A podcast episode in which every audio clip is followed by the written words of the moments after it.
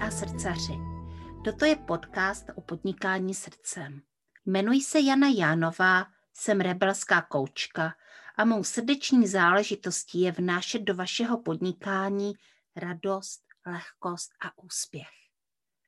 Najdete mne na www.janajánová.cz A teď se nechte inspirovat.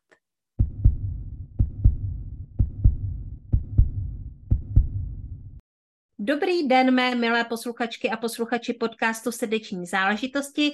Tady je Jana Jánová a jak už to vy znáte, tak já tady mám hosta. Nejsem tady sama, málo kdy bývám sama v podcastu, radši si povídám a dneska eh, je tím hostem zase žena, dáma a je to Helena Hajková. Ahoj Helenko. Ahoj, dopoledne, krásné dopoledne všem, kteří nás poslouchají a protože to podcast a můžou to poslouchat kdykoliv, tak raději to nebudu specifikovat, prostě hezký den. Mm-hmm.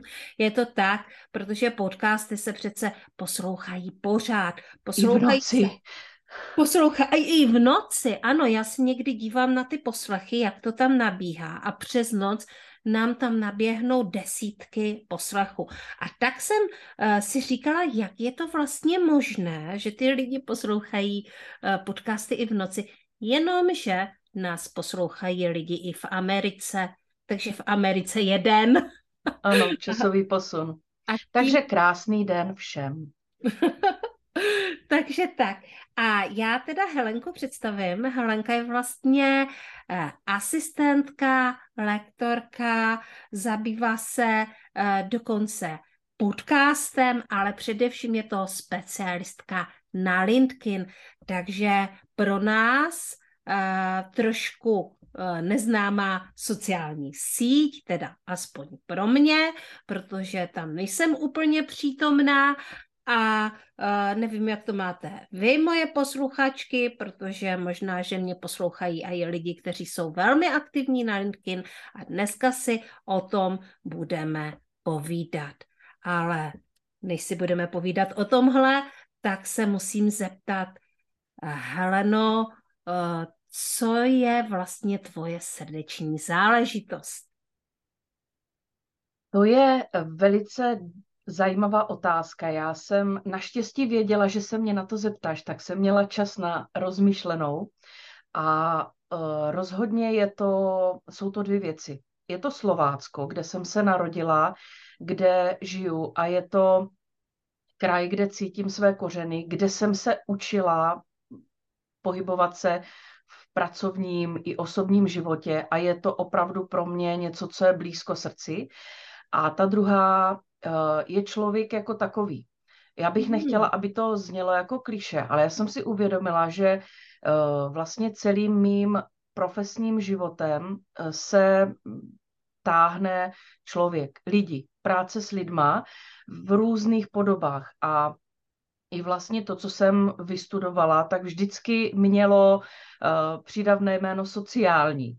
Takže Aha. já uh, toho člověka mám velice blízko ale neznamená to, že bych byla prvoplánový extrovert. To zase nejsem. Já jsem docela i mm, jako ráda sama se sebou, ale mám obrovskou potřebu uh, jako být v kontaktu s lidma.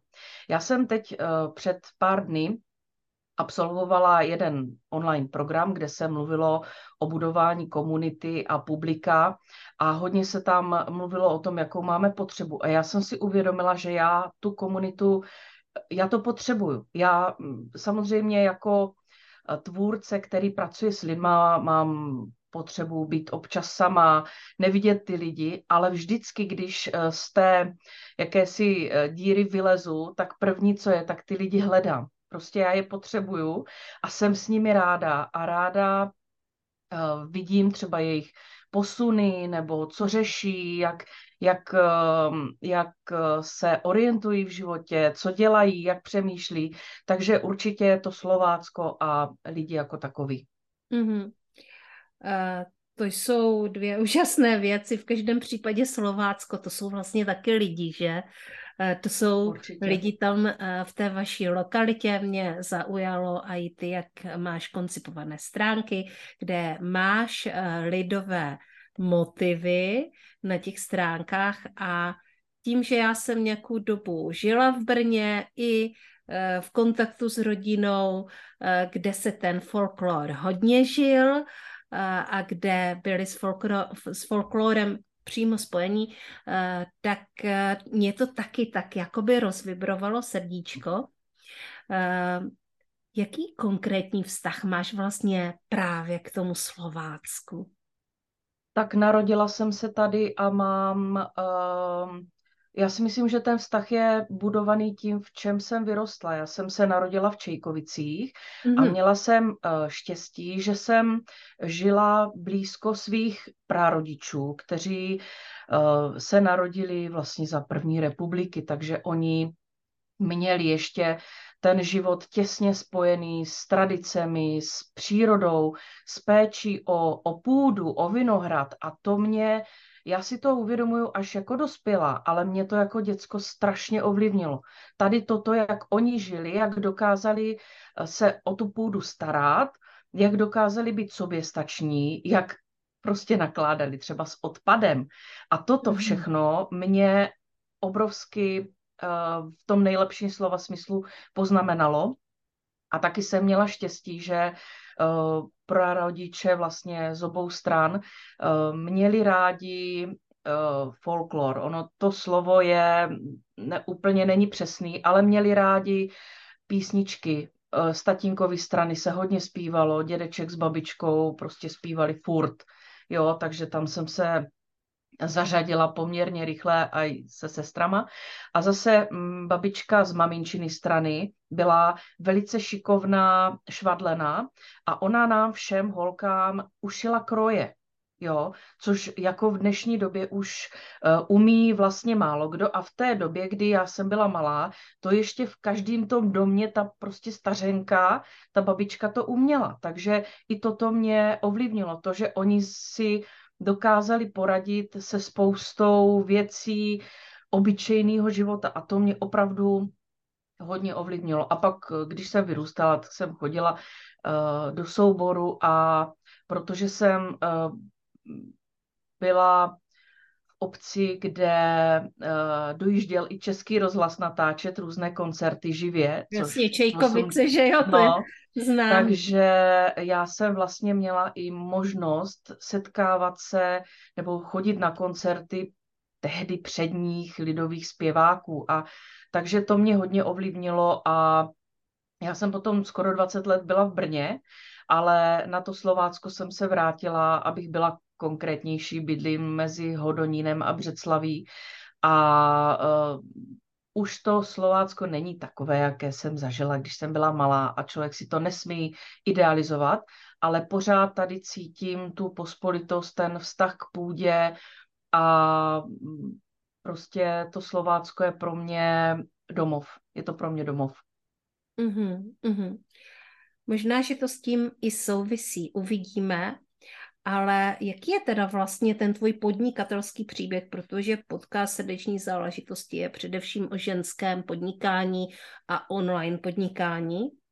A velmi často to podnikání vlastně nějakým způsobem vychází z toho, co žijeme. Takže jaký je tvůj podnikatelský příběh? Já nepodnikám zas tak dlouho. Já jsem eh, se dívala, že jsem na živnostenský úřad nakráčela někdy v roce 2017, kdy mi končila mateřská poslední. Hmm. Já jsem většinu uh, svého pracovního života prožila v rozhlase. Já jsem pracovala v jedné rozhlasové stanici a měla jsem na starosti právě redakci, která se zabývala folklorem a tradiční lidovou kulturou. Takže ten, to propojení pro mě tam tehdy bylo hodně silný a popravdě já jsem nepřemýšlela, že bych někdy dělala něco jiného, ale já jsem se potom vdala, narodili se mi tři děti, odstěhovali jsme se z Brna s manželem a e, v době, kdy mě končila mateřská, tak nebylo možné se vrátit na to místo. Mm-hmm. A já jsem, e, protože jsem nebyla nejmladší maminka, bylo mě už 43, tak jsem si říkala, jejda, co já prostě budu dělat, jako kde budu hledat práci a běž někde mávat životopisem, že zpracovala jako v rádiu na pozici redaktorky, jako koho to zajímá někde na konci světa, prostě na Hodonínsku, někde na úřadě, prostě nikoho, jo. A uh, já jsem nikdy nebyla úplně uh, jako, že bych uh, vůbec nepracovala. Já i na té mateřské jsem se začala zajímat o sociální sítě a mhm. pomáhala mm-hmm. jsem uh, různým institucím v prezentaci a říkala jsem si, tak já prostě půjdu tady tou cestou. Prostě budu dělat to, co umím, to, co jsem se naučila, prostě nějak to zkusím. A měla jsem uh, štěstí, že v té době mě moje kamarádka navedla na uh, Paměť národa, to je mm-hmm. uh, společnost, která sbírá vzpomínky pamětníků na 20. století a já mhm. jsem se, vlastně to byl můj první v úvozovkách podnikatelský počin, že jsem uh, odešla na volnou nohu a dělala jsem to, že jsem spravovala nějaké sociální sítě a k tomu jsem natáčela tady ty vzpomínky a uh, pak jsem to zpracovávala. On to byl docela složitý proces, který se musel dodržet, nebylo to úplně jednoduché, a já jsem to dělala docela ráda, jako já zase, ten člověk v tom byl. Bylo to v tom to, že jsem potkávala lidi a zajímali mě eh, příběhy těch lidí. A myslím, že jsem i dokázala eh, se ptát tak, aby mi eh, odpověděli, abych dostala od nich to, co třeba ani svým dětem neřekli. A asi bych to třeba dělala i dodnes, ale pak přišel covid. Aha. A první, co bylo, tak byl zákaz navštěvovat staré lidi. Takže pro mě konečná. Mm-hmm. Uh, jako nebylo to úplně jednoduchý, obrečela jsem si to, ale uh, vždycky, když uh, něco skončí, tak něco dalšího začíná, tak já jsem si řekla, nic, já prostě tady se nevzdám, jako mám tři děcka, nemůžu tady sedět s rukama v klíně a já nevím, jestli jsem tehdy na to někde narazila, nebo jsem to hledala záměrně, ale rozhodně jsem tehdy poprvé narazila na nějakou podnikatelskou skupinu na Facebooku a zaujalo mě, že jsou ženy, které se prostě zabývají tím, že podnikají v online prostoru. A mě to nadchlo. To bylo někdy jaro 2020 a já jsem se za, začala o to zajímat. Vstoupila ehm, jsem na LinkedIn, protože jsem si říkala, tam bude prostě eh, možnost nějaké práce. A vlastně tady někde v té skupině jsem narazila na to, že jsou eh, ženy, které pracují jako virtuální asistentky. Aha. Že prostě pracují pro jiné lidi z domu a že dělají to, co umí. A tehdy jsem si řekla, tak jo, prostě já, já musím někde začít, nemůžu sedět a čekat, že se někde něco objeví. Takže jsem vlastně, protože jsem počítač měla, měla jsem i nějaké zkušenosti, takže jsem vlastně úplně v první vlně nabízela zprávu eh, sociálních sítí a zpracovávání nahrávek, protože já jsem to vlastně eh, z toho, z té paměti národa jsem to dělala denně, že jsem prostě stříhala a mm-hmm. editovala a třídila informace, takže jsem jako toto jsem nabídla a měla jsem štěstí, že jsem že jsem dostala první zakázky, nebo jsem měla první klientky a to bylo docela zajímavé. Já jsem eh, do té práce vstupovala s eh, jakým asi obavama, že už jsou stará, jo, už jsem měla jakých 45, 46. A mě překvapilo, že eh, mě hm, ti první klienti říkali, že jsou rádi, že narazili na někoho, kdo je třeba jim věkově blízko. Takže jsem se i potom dál uh, orientovala na moji věkovou kategorii, abych, uh, a říkala jsem si, jako nebudu pracovat s, s mladýma, nadšenýma lidma, kteří už jsou prostě jinde než já. A věnovala jsem se od začátku lidem, kteří byli 40 plus mm. a uh, postupně jsem to tak jako pilovala tu službu a bylo to pro mě, bylo to pro mě moc důležité, že jsem, eh, že jsem tu práci měla, že jsem cítila, že to dokážu měla jsem i jakési finanční zázemí a e, na základě poptávky jsem mm, potom začala tvořit programy Olintkin, protože to byla síť, kde jsem ty svoje první klienty nacházela. Měla jsem zkušenost s tím, jak jsem to udělala, co se stalo, že ti klienti za mnou přišli a e, těch lidí, kteří ten LinkedIn potřebovali znát, se nabali, nabalilo tolik, že vlastně v současné době uh, uh, asistentku jako takovou dělám jenom pro, pro ty svoje jakési stále klienty a klientky a spíš se věnuju lektorování LinkedIn, protože tam ta poptávka je obrovská a mm-hmm. tam se zase vracím k tomu mému vztahu k lidem, tam uplatňuju to, že ráda pracuji s lidma, že mm-hmm. mi nevadí prostě, že někdo tomu nerozumí, já mu to trpělivě vysvětlím, mm-hmm. zeptá se po desátý, mě to nevadí, mě to neuráží, já, já to neřeším, jo, mám ráda tu práci s těma lidma.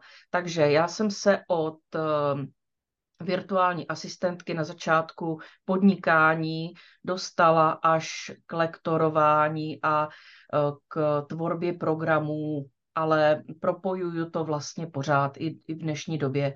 I když ze začátku jsem byla hlavně asistentka, tak teď mm-hmm.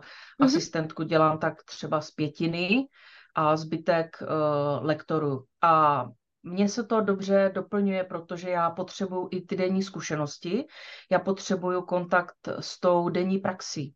Mm-hmm. Jo, podle mě, eh, když začneš něco předávat a dostaneš se jenom k lektorování, tak uh, se ti může stát, že, že zapomeneš, jaký to je, když prostě něco hledáš a nemůžeš to najít. Potřebuješ to tomu člověku vysvětlit, ale když to neděláš denně, tak to zapomeneš prostě. Prostě se ta hlava vzdálíš, to tak je. že jo, tomu vzdálíš tématu. Se. A já se nechci vzdálit tak, že si udržu obě ty, ty větve a mm, tak to mm. mě to vyhovuje. Ale to je zajímavý, takový jako lidský podnikatelský příběh a uh, ono se doporučuje uh, virtuálním asistentkám, aby se vlastně specializovali mm-hmm. a ty se specializovala Eh, na LinkedIn, ale já ještě se vrátím, protože já jsem hodně zvědavá a já, já se chci zeptat, když jsi teda měla spoustu těch klientů a zpracovávala si mm-hmm. ty nahrávky a předtím si vlastně dělala paměti národa, to pro mě je to úplně fascinující tohle slyšet, tak eh, která, chci se zeptat, jakou jako vlastně nejzajímavější práci nebo nejkurioznější práci si dělala. Nemusíme samozřejmě jmenovat lidi, ale můžeme si popsat tu práci. Tak co to bylo? Co ti to tak přišlo? E, jako z celého toho mýho mhm, profesního mm-hmm, života. Mm-hmm. Myslím teďka jakoby toho už podnikatelského mm-hmm. zpracováváním uh, těch jako různých zakázek. Já, když jsem uh, pracovala pro paměť národa, tak já jsem si vlastně musela sama hledat ty pamětníky, protože uh, centrála je v Praze a já jsem natáčela ve svém regionu. To pro mm-hmm. mě bylo cený, že jsem si hledala lidi tady a pro mě bylo hodně zajímavé se dostávat skrze ty lidi k historii toho, toho místa tady. A jako ty příběhy byly, byly těžký. Jo. Já jsem říkala, že to byla pro mě psychoterapie mm, pochodem, protože eh, když slyšíš, co ti lidi zažili a přežili a vstali a šli dál, tak si potom říkáš takový ty banality, co člověk řeší v každodenním životě a má to zázemí. Mm-hmm. Tak to. Ale je pravda, že, že tam byly příběhy, které mě teda posadili na židli a jeden příběh, který paní nechtěla vlastně publikovat, protože byl tak těžký, ale když nebudu uvádět jméno, můžu, můžu to říct. Paní, které bylo asi 15, měla mnoho sourozenců, byla druhá světová válka a ona žila eh, v pohraničí. A jednoho dne prostě přijelo auto k domu, eh, ptali se jí na cestu někam a když ona se přiblížila k tomu auto, oni nas, na, prostě nasadili do auta a odvezli pryč.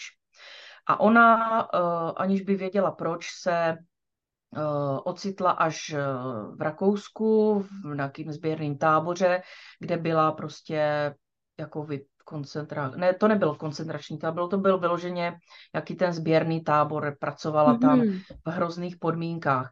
A když uh, byla tam asi tři nebo čtyři roky, jako představ si holka, mám dokonce, že ve 12 se jí to stalo, že tam byla od 12 do 15 a ona popisovala, jak tam prostě měla první měsíčky, jak prostě to řešila, jak tam byla špina, zima, nemoci, všecko.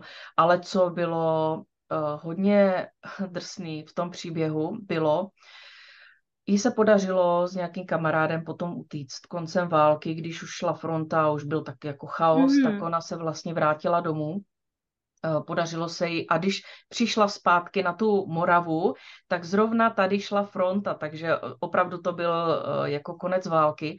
A ona, jak přecházela ta fronta, tak ona se tehdy dověděla, že byla poslaná za někoho jiného. Prostě Aha. Byl, byl prostě muž, který měl nějaké vazby uh, a byl upozorněn na to, že jeho dcera bude muset odejít tam a tam a on nastrčil tady tuto. A ona, když se vrátila domů, přecházela ta fronta, tak tady toho člověka, který za to mohl, zasáhla kulka a on prostě uh, umíral a zavolal si tady tu holku a její maminku, řekl jim to a prostě poprosili o odpuštění. Jo. Což prostě, já když jsem to slyšela, a uh, oni mu to, jako co, já nevím, jak, jak to uh, v té chvíli vnímali. Samozřejmě ona to vyprávěla po x letech, kdy už řekla ano, odpustila se mu, co se měla dělat. Ale co se skutečně v ní uh, mísilo v, ten, v tu chvíli, to už se těžko po x letech um, dá sdělit. Nicméně ona potom po válce se zařadila normálně do života, vystudovala nějakou školu, pracovala, měla děti, manžela, normálně má širokou rodinu a mm-hmm. žije s tímto traumatem, že byla odvlečená někam a vlastně za někoho cizího. Mm-hmm. Jo, tak to byl příběh, to který mě, který mě zasáhl, no. Mm-hmm. To mě zasáhlo tedy. Ale těch příběhů bylo, byla, byla spousta.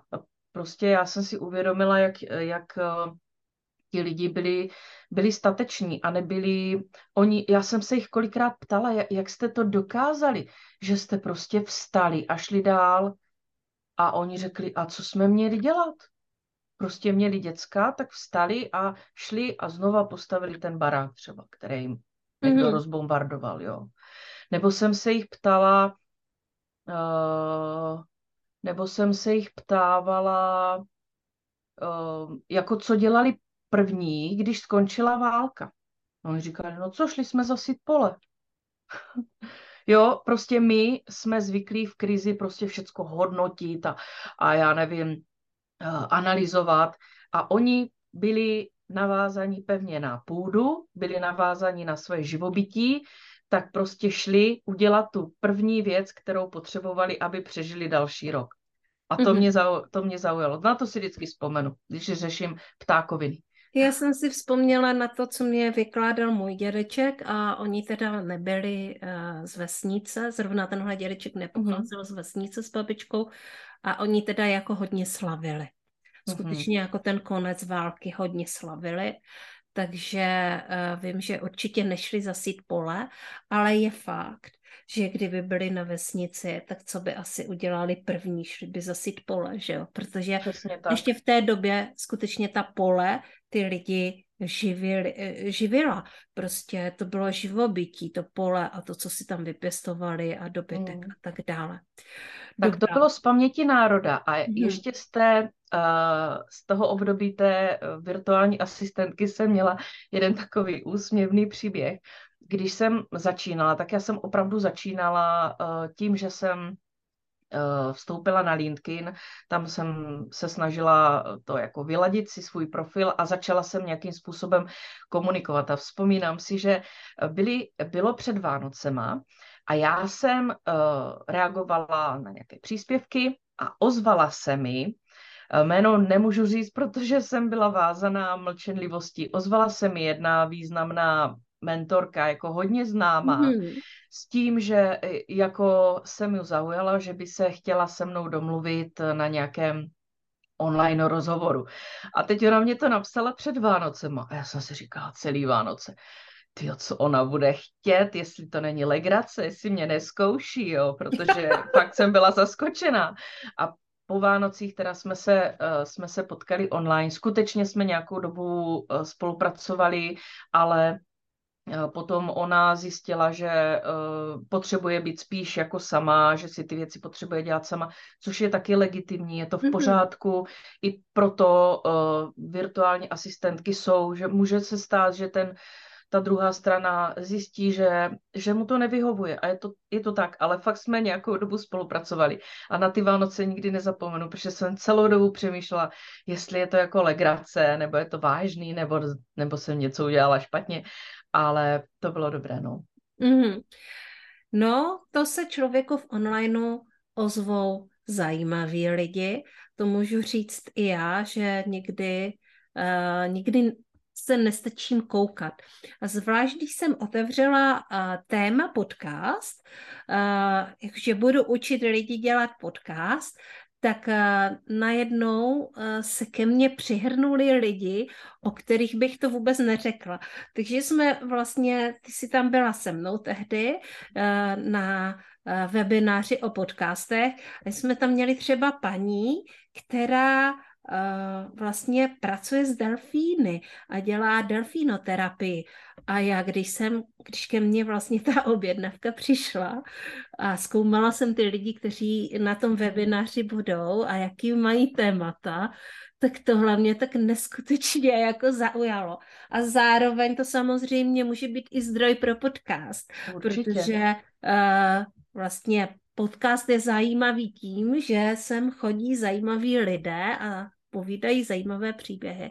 A uh, to potom se dějí taková propojení, že člověk skutečně nestečí koukat. Pojďme si teďka chvíli povídat o LinkedInu, protože já mu zase tolik nerozumím a ty jsi specialistka. Uh, a zároveň můžeme tady udělat nějaké srovnání ohledně třeba Facebooku a LinkedInu nebo nějaké jiné sociální sítě. Eh, v čem je vlastně LinkedIn tak fenomenální? Uh, on je fenomenální tím zaměřením, tím, že je opravdu zaměřený biznisově a je fenomenální tím, jak um, vlastně staví informace o lidech. Uh, ty, když využiješ všechny možné prostředky, které Lintky nabízí, tak vlastně vstupuješ do toho prostoru a velice efektivním způsobem se představuješ pracovnímu světu. A to ti neudělá žádná jiná síť. Já jsem se o LinkedIn začala zajímat právě proto, že jsem dlouho pracovala s Facebookem a mě zajímalo, eh, v čem je jiný a jak se ty principy z Facebooku dají uh, přenést na LinkedIn.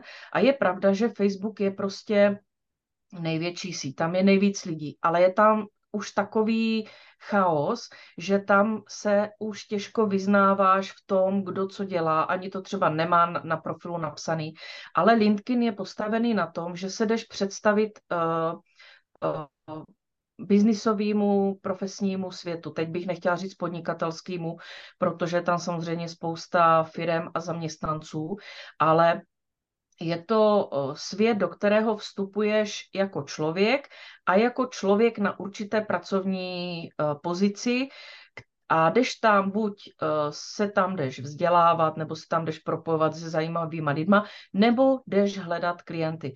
Ale to vlastně na žádné jiné síti uh, nemůžeš. Uh, někde jsem četla, že LinkedIn je nejstarší sociální síť. Ona byla dlouho v pozadí, protože opravdu sloužila HRistům mm, a, a personalistům k vyhledávání lidí, ale to už dávno není pravda. Teď už tam vstupuješ sama za sebe, i jako podnikatelka na, na volné noze a vstupuješ tam se všema informacemi, které si ochotná o sobě říct. A na základě toho se můžeš dostat k úplně jiné cílové skupině.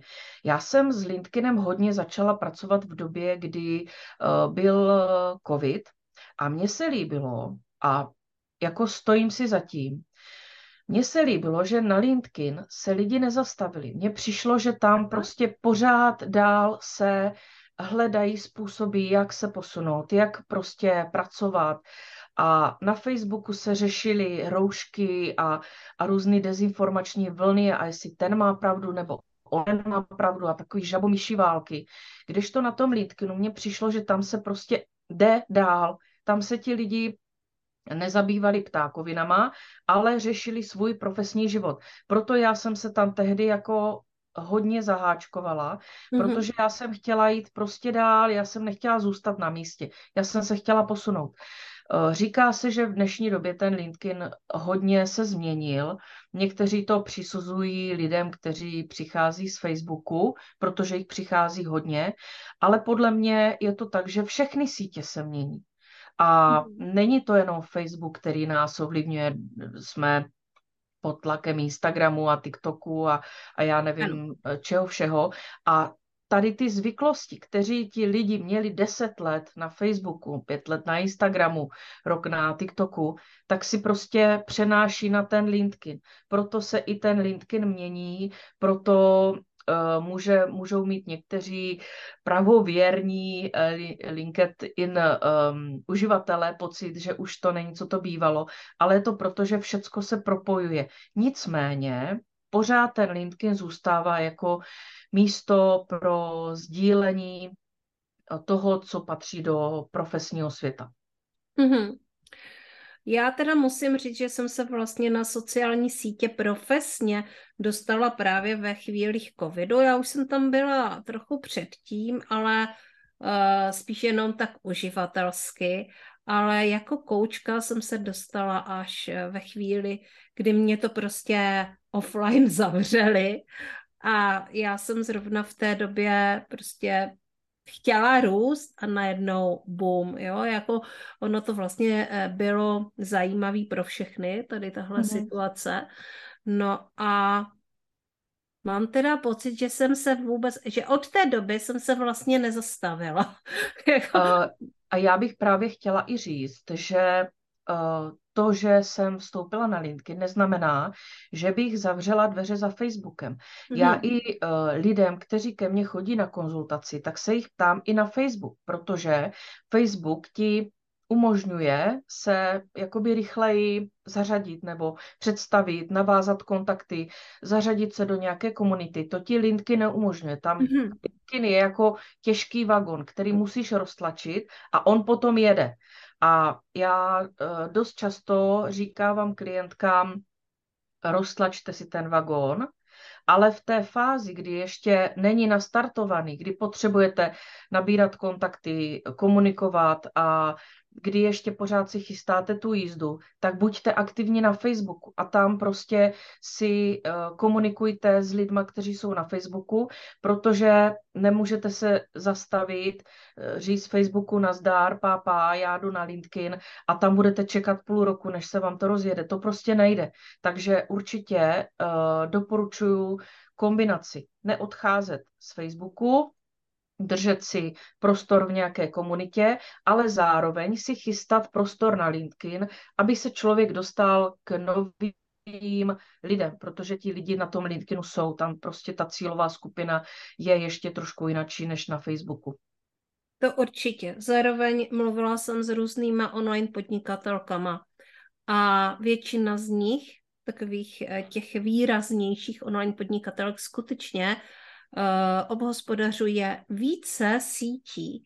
Uh, to znamená, že mají někde jako takovou tu svoji garáž, mm-hmm, jakože takový určitě. to hlavní sídlo, ale potom expandují dál, třeba expandují na LinkedIn nebo uh, expandují na TikTok, prostě je to různé.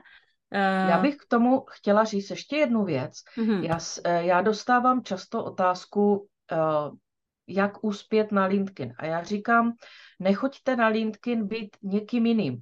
Ve chvíli, kdy jste, máte komunitu na Facebooku, jste odborníci na nějaké téma, tak s tímto běžte na ten LinkedIn a tím, že za sebou máte nějakou zkušenost, máte svoji základnu, máte komunitu, tak ona vás podrží, aby i na tom LinkedInu jste byli jako ten, ta odbornice v tom svým, my tam nejdeme za my tam nejdeme být někým jiným na tom LinkedIn. Samozřejmě. Jo, ve chvíli, kdy prostě ta podnikatelka, ano, má třeba ty, jo, máš prostě na Facebooku svoji základnu a řekla by si, tak půjdu na ten LinkedIn, tak tam jdeš sama se sebou, s tím, co už máš za sebou a máš daleko větší šanci uspět, než kdyby si řekla, aha, tak na LinkedInu si vyzobu jenom něco a tam budu prostě propagovat jenom něco a tam se budu profilovat trošku jinak. Ne, prostě běž tam s tím, jaká si, uh, jaká si prostě Jana. Mm-hmm, mm-hmm, mm-hmm. Ono to není úplně jednoduché, já bych nechtěla to zjednodušovat. Uh, některé podnikatelky to vede k tomu, že oni na ten LinkedIn jdou z Facebooku i s formou, jakou se prezentovat. To je zase úplně jiná kapitola. Na tom mm-hmm. LinkedInu jsou trošku jiný pravidla, je tam je tam, prostě ano, je to jiná síť, která má trošku jiný algoritmus a ve chvíli, kdy tam člověk vstupuje, ano, má vstupovat s tím, jaký je, ale má si pohlídat tu formu. Ve chvíli, kdy tam vstoupí na LinkedIn někdo, kdo do této chvíle komunikoval na Instagramu, na Facebooku, tak je to poznat. Protože když si přenese tu formu, tak, tak je to mm, tam až někdy jako pěst na oko, mm-hmm. ale, ale nemluvila jsem o té formě. S tím, jaká jsem já, jdu na LinkedIn a pak řeším, jakou formou se tam prezentovat. A to už těm lidem pomáhám potom pochopit, aby uspěli i tou formou, nejenom tím, kdo jsou. Mm-hmm. Já jsem si teďka vzpomněla na Madlu Čevelovou, která teda na LinkedIn je uh, aktivní a zároveň je na LinkedIn stále marketingovou čarodějnicí, což eh, je vlastně její značka a svého času ona s tím uh, vlastně na LinkedIn způsobila docela halo, protože to je něco, co se vlastně na LinkedIn nenosí, že jo, nějaký jako uh, ezověci, ezobáby a tak dále. Já teda s těmahle lidma hodně spolupracuji, takže tohle je spíše jako, nechci nikoho urazit, spíše se Eh, nad tím zamýšlím a přijde mi to mhm. srandovní, eh, ale eh, tehdy ona tam skutečně jako zažila asi i nějaký odpor, ale zároveň je to ta její značka, takže se s tím stala uh, velmi zajímavou a má to úspěch. Já si myslím, že ona byla teda tou průkopnicí, která to zvládla. Jo? Mm-hmm. Možná ona by to teď, uh, možná ta zkušenost její teď už by byla jiná než před těmi třeba dvěma lety, kdy ona opravdu šla s tím uh, jako z kůži na trh. Mm-hmm. A ano. v dnešní době možná už by to nebylo tak tvrdý jako, jako na začátku. Nicméně ona tam ale pořád vstupuje s tím, kdo ona je a má za sebou tu zkušenost té odbornice. Jo, ona tam ne, nevstupuje s nějakýma vzletnýma uh, řečma nebo s něčím, co nemá základ. Ona to umí komunikovat, proto mm-hmm. může uspět. Ale myslím si, že i ona, ale to, se, to, to teď uh, odhaduju, myslím si, že jednu dobu se trošku stáhla, ale mm-hmm. už je zase aktivní, ale zase je aktivní v době, kdy už si to prošlapala a prošlapala mm-hmm. to i pro další, to je potřeba říct. Určitě. Já to, já to vnímám, uh, jak bych to řekla, jsou uh, na LinkedIn lidi, kteří se staví proti všem tady těmto lidem, kteří mají nějaké schopnosti a dávají je do jednoho ranku jako, no já to nebudu pomenovat. Ano. Uh, myslím si, že je dobrý si uvědomit, že když má někdo nějaké mimořádné schopnosti, tak by je měl umět dobře popsat A když vstupuje na LinkedIn, neměl by tam vstupovat jako slon v porcelánu, já jsem tady, sedněte si na zadek, ale že by měl opravdu poctivě hledat tu svoji cílovku, pro kterou to, co dělá, je zajímavý. Já si hmm. vůbec nemyslím, že by uh, lidi na vysokých manažerských pozicích nepotřebovali osobní rozvoj nebo i eh, chodí ke kartářkám. Prostě Samozřejmě. akorát, že to neříkají. Jo. V každém oboru hm, jsme tak trošku uh, jedinečný i cáklý a když jsme, tak můžeme uspět. Ale uh, lidé, kteří mají schopnosti, které se těžko popisují racionálně, tak musí počítat s tím, že se můžou setkávat s tím, že lidi racionálně zaměření to neznají, neví, nepochopí a že se toho třeba budou i bát.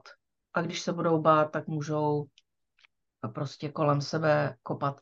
Takže je dobrý si um, udržovat svoji cílovou skupinu a v ní se pohybovat a nechtít prostě jít oslnit všechny, když všechny to nezajímá. Že? Mm-hmm, samozřejmě. Uh, já mám taky takovou zkušenost, že jsem uh, kdysi, uh, je to pár let, uh, jsem měla výborné reference na své koučování, oslovila mě jedna paní, paní uh, byla velká profesionálka a uh, fakt jako měla úspěšný biznis a do dneška jsme vlastně, nikdy jsme se neviděli, ale občas si voláme a je to pro nás povznášející obě dvě uh, mluvit spolu a mám to moc ráda. Nicméně tehdy, když jsem po ní chtěla referenci, tak mi řekla, hele Jani, já si to nemůžu dovolit ti dát referenci. Já Pořádku. prostě nemůžu uh, vlastně na sebe říct, že jsem koučovaná.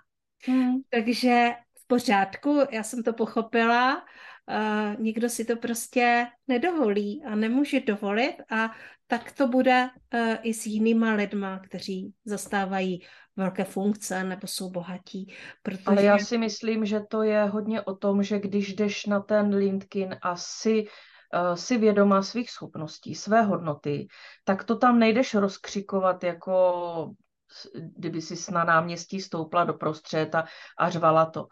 Jdeš tam a uh, mluvíš o tom s lidma, které to zajímá a tím mm-hmm. se dostáváš mezi další. Oni si tě doporučují. To je prostě cesta. Ale když, uh, a jsou takový, kteří prostě potom jdou a chtějí to tam vykřičet a to nefunguje. Toto nefunguje. Aha.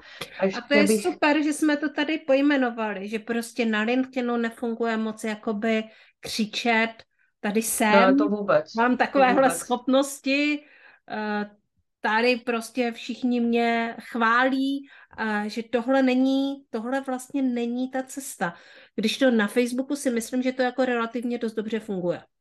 Ano, ano. Mm-hmm. Určitě mm-hmm. ano. Dobrá. Uh, já bych se chtěla dotknout ještě jednoho tématu a tím je podcast. My jsme tady v podcastu a Helena vlastně taky působí v pozadí uh, jednoho podcastu, uh, business podcastu. A mě by zajímalo, jak jsi k tomu vlastně dostala a co tam děláš. No, dostala jsem se k tomu jako slepý k houslím, jak to tak v životě bývá.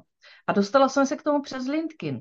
Já jsem měla profil a prezentovala jsem se jako virtuální asistentka a mně se ozval Pavel Klein s tím, že hledá někoho na zprávu sociálních sítí a my jsme vlastně začínali tak, že já jsem mu pomáhala zpravovat uh, profil na Facebooku, vysvětlovala jsem mu LinkedIn a uh, on je takový, uh, on je nadšenec, jo. Mm-hmm. On prostě zkouší různé věci a jak byl lockdown, tak si koupil mikrofon a říkal, já prostě chci zkusit natočit něco, protože on má on má o, o velké jako vypravěčské nebo sdělovací schopnosti a prostě říkal si, tak nebudu marnit čas, když jsem zavřený doma a točil svoje nějaké první věci. A říkám, počkej, počkej.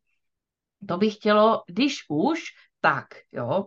A teď já jsem vlastně, jsme o tom diskutovali, já jsem do toho vstupovala se svýma zkušenostma eh, vlastně z rádia, tak jsme se jako bavili o tom, jak by měl natáčet, jak by měl se rozmluvit třeba. Mm-hmm. A jeho to, jeho to nadchlo a řekl si, to, to bych chtěl zkusit a on je ten typ, že když už se pro něco natchne, tak prostě pořádně. Takže si vlastně nechal upravit studio uh, od mikrofonu, už je velice blízko ke kameře a začal tvořit uh, svoje podcasty, které jsou vlastně o, o jeho zkušenostech nebo o zkušenostech jeho klientů, protože příběh to je to, co tě v životě zajímá. Příběh je to, co mhm. tě inspiruje, to, co ti ukazuje cestu. Takže on eh, začal tady těma podcastama a od, po, od podcastu byl jenom krůčet k tomu, že uh, si řekl, tak uh, bych mohl třeba i rozhovory točit a už se to vlastně nabalilo, ale ta prvotní myšlenka byla v lockdownu něco si zkusit natočit. Um, ty víš, že uh, jako produkovat nebo provozovat podcast není vůbec jednoduchý. Ono je zatím spousta, spousta je práce a, a domlouvání a potom i to zpracování, nebo aby to, aby to mělo hlavu a patu, aby to vypadalo, ta technika, aby to nic neselhalo.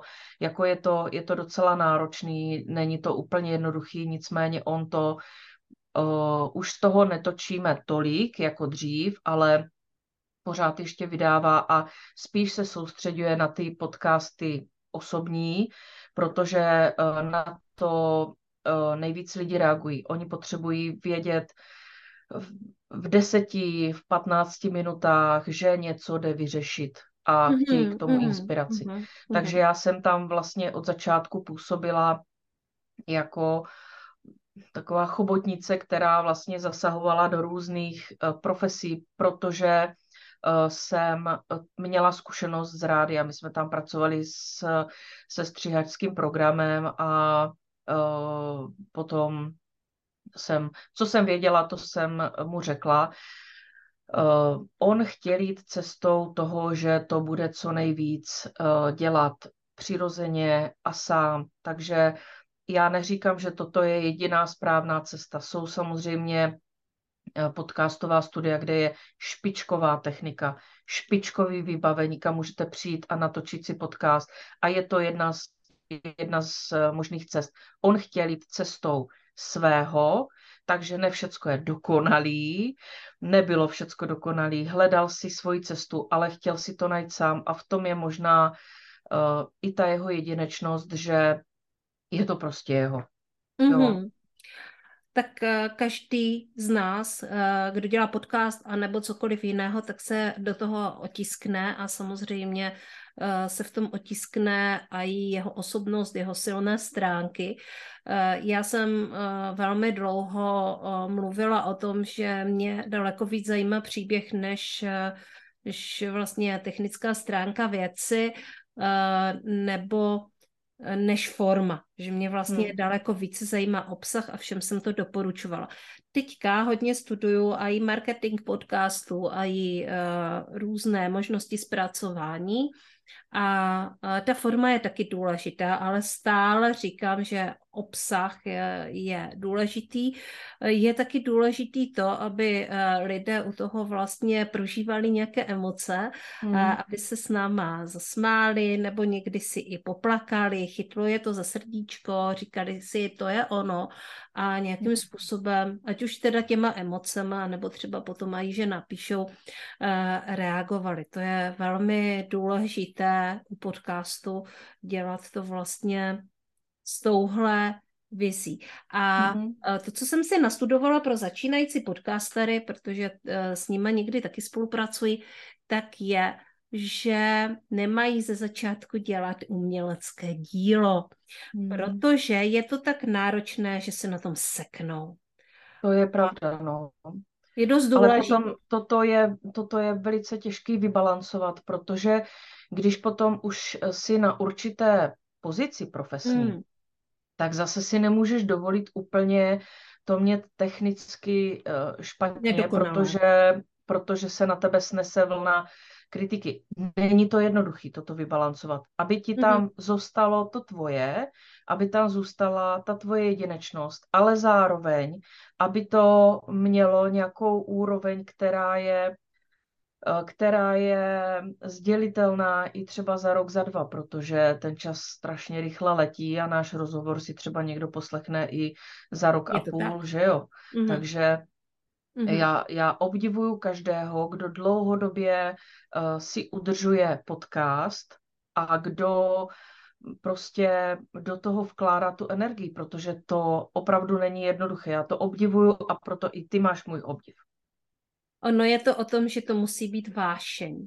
Ano, ano, ano, ano. Jestliže to není vášeň, tak uh, to vlastně je neudržitelné. Ano, já mám proto takový termín. Eh, nejlepší je být uh, kombinace nadšence a šílence. To funguje úplně nejlíp.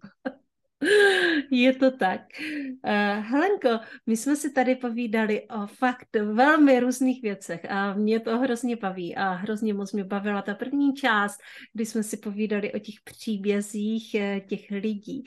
A teďka pojďme si ještě popovídat o jedné věci a to je vlastně Uh, to, co ty lidem nabízíš, to, co ty lidem dáváš, co vlastně můžeš nabídnout našim posluchačům, posluchačkám? No je to zajímavá otázka, protože to, co nabízím dneska, může být třeba za čas úplně jinak, ale uh, myslím si, že ten základ se asi dlouho nezmění a to je, že nabízím lidem, aby se zorientovali na LinkedIn. Pak ty formy jsou různé, buď je to individuální konzultace, chystám i nějaký skupinový mentoring, nebo je to program, který je online s podporou ve skupině, chystám kurz, který bude bez podpory a kde si můžeš ty věci načíst mm-hmm. bez ohledu na to, jestli je ráno, půlnoc nebo uh, tři v noci. A takže ty formy jsou různé, ale to, ta potřeba toho, toho sdělení je asi, asi stejná. Já jsem, já asi taky mám tu vášeň a prostě mhm. mě, mě to chytlo a lidi, kteří prošli nějakým mým programem nebo jsme spolu v kontaktu, tak říkají, ty jsi úžasná. Ale já třeba neumím to zprostředkovat jako, uh, abych to těm lidem uh, řekla, že, že, že do toho mají jít. Toto je moje slabina. Uh, oni to většinou jako hezký nebo úžasný poznají, až jsou tam, mm-hmm. ale uh, neumím to, neumím se prezentovat, což je věc, na které musím ještě zapracovat. Ale to, co nabízím, je, aby ti lidi sami se cítili dobře na LinkedInu, aby tomu systému rozuměli, aby se tam dokázali orientovat a aby si dokázali tam najít nějaké své udržitelné místo. Mým primárním cílem není nalejvárna typu musíš dělat 10 bodů, které se musí, ale mým cílem je, aby si ten člověk našel uh, svoje místo na LinkedIn v pozici, ve které je a s časem, který má, protože ne každý mm-hmm. máme možnost uh, přispívat třikrát týdně, ale je dobrý vědět, že i s tím, co máš jako k dispozici, je možný se tam nějakým způsobem prezentovat. Takže to bych ráda dělala dál, v tom vidím smysl a vidím smysl uh, v tom pracovat uh, se ženami, se ženami, které jsou na volné noze a mm. se ženami, které uh, třeba jsou i mně podobně věkově, které jsou podnikatelky, mají něco za sebou, jsou úžasné, ale uh, mají strach se dál prezentovat na LinkedIn. Takže já vždycky vezmu za ruku a řeknu, podívej se, není to tak strašný, stačí znát tady toto, toto, toto a mám zkušenosti a dělá mě obrovskou radost vidět konkrétní ženy, které vstoupily na LinkedIn, mají více jak 45 a jsou tam prostě hvězdy. Jako mm-hmm. pochopili to, za, zařadili se a, a jedou a to je pro mě velká radost. Jako opravdu z toho mám velkou radost. Mm-hmm. Ale z toho čiší úplně nádherná energie. A kde bychom teda mohli tady tuhle tvoji energii, jak ty vezmeš někoho za ruku a takhle ho popostrčíš a běž, uh, ochutnat? Máš něco takového malého, kde se to dá ochutnat? Teď konkrétně chystám minikurs, který bude od 10. května a kde mm, můžete vstoupit do facebookové skupiny a můžete uh, najít tu svoji pozici v tom velkým LinkedInovém prostoru Eh, na základě mých zkušeností já chci nabídnout eh, jeden takový trošku neotřelý pohled na LinkedIn mm-hmm. a pohled na to, jak vy tam můžete fungovat, aniž byste měli špatný svědomí z toho, že neděláte přesně to, co by se všecko mělo, že jo. Aha. Takže to bude od 10. května na tři dny taková ochutnávka toho, uh, jak funguju, ale s praktickým výstupem, aby člověk, který tam přijde, aby si řekl, jo, stojím tady, mám tyto možnosti, můžu je využít postupně nebo hned, nebo nemusím, ale na tom místě, na kterém stojím, si chci opečovat to místečko a vytěžit z toho maximum. Toto, když se mně podaří, tak budu šťastná. A na to bude navazovat mm-hmm. dámská jízda, kterou chci dělat jednou za rok, kde uh, chci jakoby převést ženy z facebookového prostředí na LinkedIn. Takže půlka bude na Facebooku, ve facebookové skupině a půlka toho programu bude na LinkedInu. A plánuji, že bychom, že bychom zkusili i vysílání živé, audio, video, hmm. aby si to ty ženy prostě osahali, ale v bezpečné, komfortní zóně toho svýho místečka, že to hmm. vlastně za ně někdo jako udělá a oni se můžou svést mm-hmm. jako v mm-hmm. dámské jízdě. A uh, mám velkou radost, protože se mě uh, podařilo přemluvit Zdenku Tomajdesovou, namalovala mi krásné obrázky a k té dámské jízdě to prozradím. Namalovala úžasný růžový Chevrolet, Aha. ve kterém sedí ženy a, a jedou prostě do Bitlintkin. A já jsem teďka měla úplně jako pocit, musím se uh, Helenky zeptat, na čem pojedete, na čem pojedete, jsem říkala, jsi bláznivá, jako dítě vůbec nepochopí, na co se jí ptáš, ale ty mi to sama říkáš, ano, ano, že to pojedete růžovým prostředek je důležitý, ano. Tak jo, uh, výborně. Uh, Helenko, uh, Pojď nám ještě popovídat, na jakých stránkách tě posluchačky najdou. Ty jsi mluvila o mých stránkách, kde byl slovácký ornament, ale ty stránky teď trošku spinkají. Já mám uh, ty stránky převedené na uh, projekt uh, v křesle biznisu, kde je záložka Lindkin a tam je a bude tam všechno, co nabízím k Lindkinu. Konzultace, je tam vstup do skupiny zdarma, je tam informace o tom minikurzu programu, takže v křesle biznisu záložka Lindkin, to jsem já. Super. Moc krát děkuji, že jsi přijala pozvání do našeho podcastu. Eh, myslím si, že jsme tady naplno dali posluchačkám a posluchačům okusit, že eh, nejen LinkedIn, ale především LinkedIn v tuto chvíli je tvoje srdeční záležitost, že tě to moc baví a eh, že se chystáš na úžasnou jízdu růžovým Chevroletem a věřím tomu, že se budeme setkávat jak na Facebooku, tak na LinkedIn, protože já jsem přesně ta cílová skupina. Je ano, mi já ti budu držet místo spolujezdce. Děkuji. Je mi 46, eh, jsem Facebooková a potřebuju o sobě dávat vědět na LinkedInu. Takže moc děkuji, že si... Já děkuji za pozvání. Mm-hmm. Děkuji a přeju tobě i podcastu, ať se dotýkáte srdcí a ať um, jste inspirací. Ty mm-hmm. i hosté, kteří k tobě přichází. A já moc děkuji za pozvání. Mm-hmm. Takže tohle byla Helena Hajková, specialistka na LinkedIn. A příště zase přijde nějaká jiná online podnikatelka, která nás bude inspirovat. Mějte se krásně, poslouchejte srdeční záležitosti, ale samozřejmě především poslouchejte, protože i uši jsou cesta k srdci. Tak jo, ahoj, zase příště.